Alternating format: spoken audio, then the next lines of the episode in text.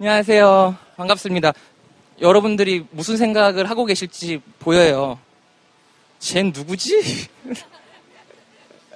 그래서 제 소개를 해야 될 것 같습니다. 안녕하세요. 저는 그림 그리는 일을 업으로 삼고 있는 정중원이라고 하고요.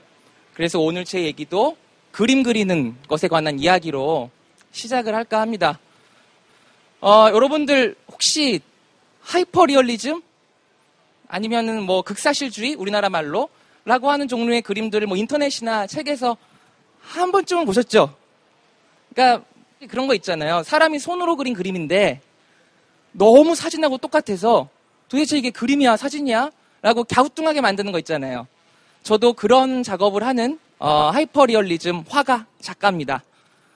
백문이 불여일견이라고 제가 그림을 몇 개 한번 샘플을 갖고 왔거든요. 그린 거예요. 물감으로. 이안 맥켈런이라는 영국 배우고 이분이 이거를 직접 자기 페이스북에 퍼갔어요. 근데 사가진 않았어. 이거 더 유명한 사람입니다. 와, 누군지 아시죠? 아이언맨, 아이언맨. 이것도 이 사람이 퍼갔어요. 근데 안 사갔어.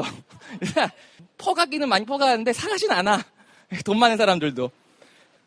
근데 이런 그림들 보면 이런 의문이 드실 수가 있어요. 어, 너잘 그린 건 알겠는데, 어, 열심히 그린 건 알겠는데, 아니, 굳이 저렇게 사진처럼 그릴 거면 사진기로 찍으면 되잖아. 그죠? 왜 굳이 고생해가면서 그림으로 그려? 사실 그게 제가 가장 많이 듣는 질문이기도 하고 비판이기도 해요. 그래서 그 질문에 대한 답을 드려야 될 것 같은데 그 답을 드리려면 도대체 하이퍼 리얼리즘에서 이야기하는 hyperreality라는 게 뭔지 그거부터 설명을 드려야 됩니다.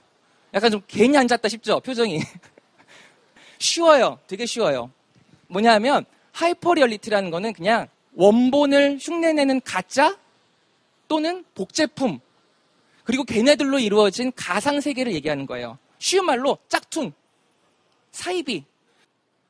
근데 얘가 보통 짝퉁이 아니에요. 그냥 원본을 그대로 흉내내는 게 아니라 원본보다 더 원본 같아. 그럼 어떻게 되겠어요? 헷갈리겠죠? 도대체 뭐가 원본이고 뭐가 복제지? 어디까지가 가상이고 어디까지가 실제지? 그래서 그거를 경험하는 이 hyperreality 안에서는 독특한 현상이 벌어집니다. 뭐냐면 순서가 확 뒤바뀌어 버려요. 원본이 복제를 베끼고요. 실제가 가상을 따라합니다. 뭐, 저 뭔 소리야? 막 하시죠? 예를 하나 들어드릴게요. 여러분들 SNS도 하시죠? 페이스북, 인스타그램, 막 이런 거.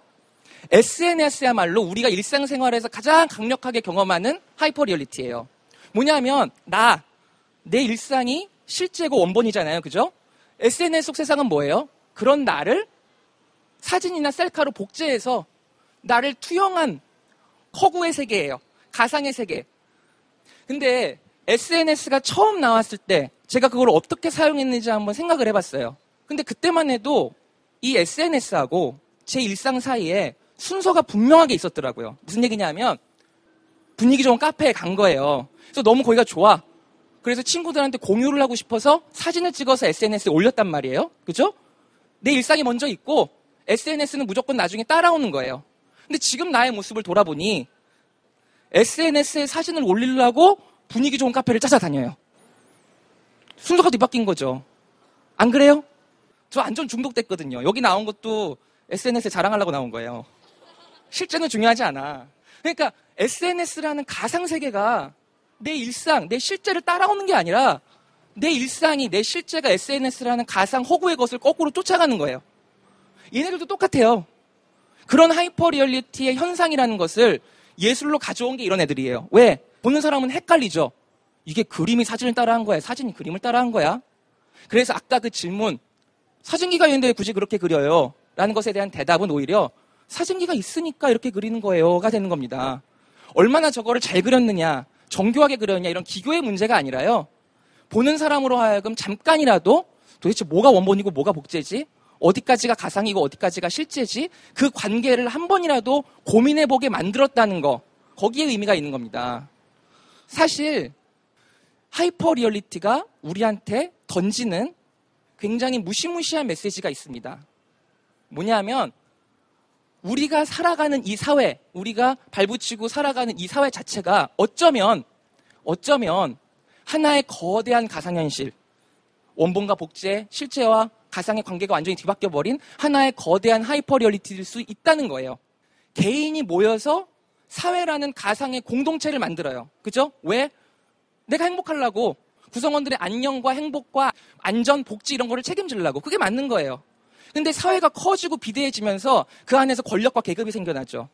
그래서 순서가 확 뒤바뀌어 버리는 거예요. 나라는 원본이 우리가 만들어 온 사회라는 가상의 것에 거꾸로 억압을 당하는 거예요. 제 개인적인 경험을 하나 말씀드릴게요. 제가 대학교 신입생이 됐을 때예요. 얼마나 좋았겠어요. 드디어 대학생이 됐으니까. 근데 막상 딱 대학을 가보니까 내가 생각한 거하고는 조금 다른 거야. 여러분들도 그런 경험 있으실 거예요. 신입생 오리엔테이션 갔는데 막 억지로 막 술 마시게 하고 이상한 게임 막 시키고 그거 싫다 그러면 막 욕하고 전 또 심지어 미술대학을 졸업을 했으니까 생전 얼굴도 모르는 선배, 이름도 모르는 선배, 개인 작업에 동원이 돼가지고 나의 소중한 노동력을 무상으로 최저 시급도 못 받고 제공하기도 했어요. 그게 너무 화가 나는 거예요. 내가 이러려고 대학에 왔나? 막 자괴감이 드는 거지. 그 선배들, 날 못 살게 굴었던 그 선배들이 우리한테 맨날 하던 말이 있었어요. 야, 니네 계속 개인 플레이 할래? 대학 생활은 막 개인 생활이 아니라 사회 생활이야. 과가 우선이지. 여기서 이 과, 그 사람들이 얘기했던 이 과가 바로 제가 말씀드린 개인을 거꾸로 집어삼킨 이 사회의 축소판이에요. 그쵸? 개인이 싫어하는 것을 끝없이 강요하고 그걸 통해서 개인 위에서 군림하려 그래요. 집단의 힘이 거대할수록 개인은 숨을 수밖에 없어요. 왜냐하면 괜히 나섰다가 괜히 튀었다가 왕따 되니까. 그래서 우리는 조건 실컷 평생을 억지로 억지로 안간힘을 써가면서 사회가 정해둔 틀에 나를 끼워 맞추려고 하면서 살아요. 제가 예를 하나 들어드릴게요.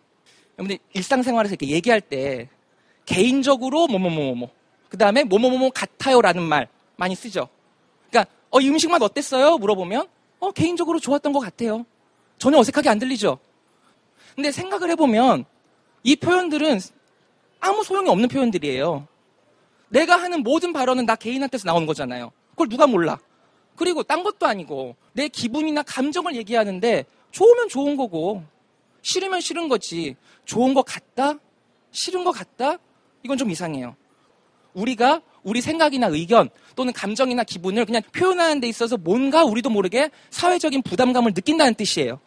거꾸로 얘기하면 우리 사회는 아직도 개인이 자기의 의견을 표출하고 그것을 공론화시키는 것을 억누르는 분위기가 팽배해 있어요. 제가 말씀드린 hyper reality의 무시무시한 단면이라는 게 바로 이겁니다. 중요한 게 중요하지 않은 것이 돼버리고요. 중요하지 않은 게 중요한 게 돼버려요.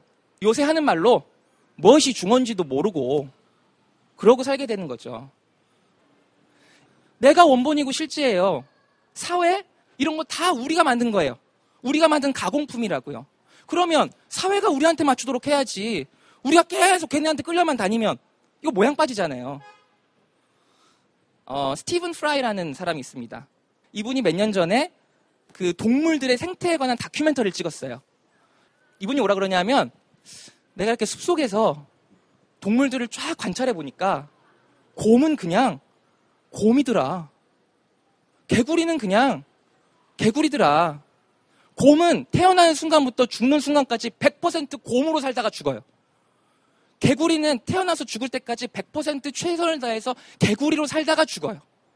근데 왜 오직 만물의 영장이란 우리 인간만 내가 아닌 다른 누군가를 흉내내기 위해서 남이 하라는 대로 만 하다가 죽을까? 저는 이 말을 듣는 순간 머릿속에서 뭔가 번쩍하더라고요. 번쩍해요.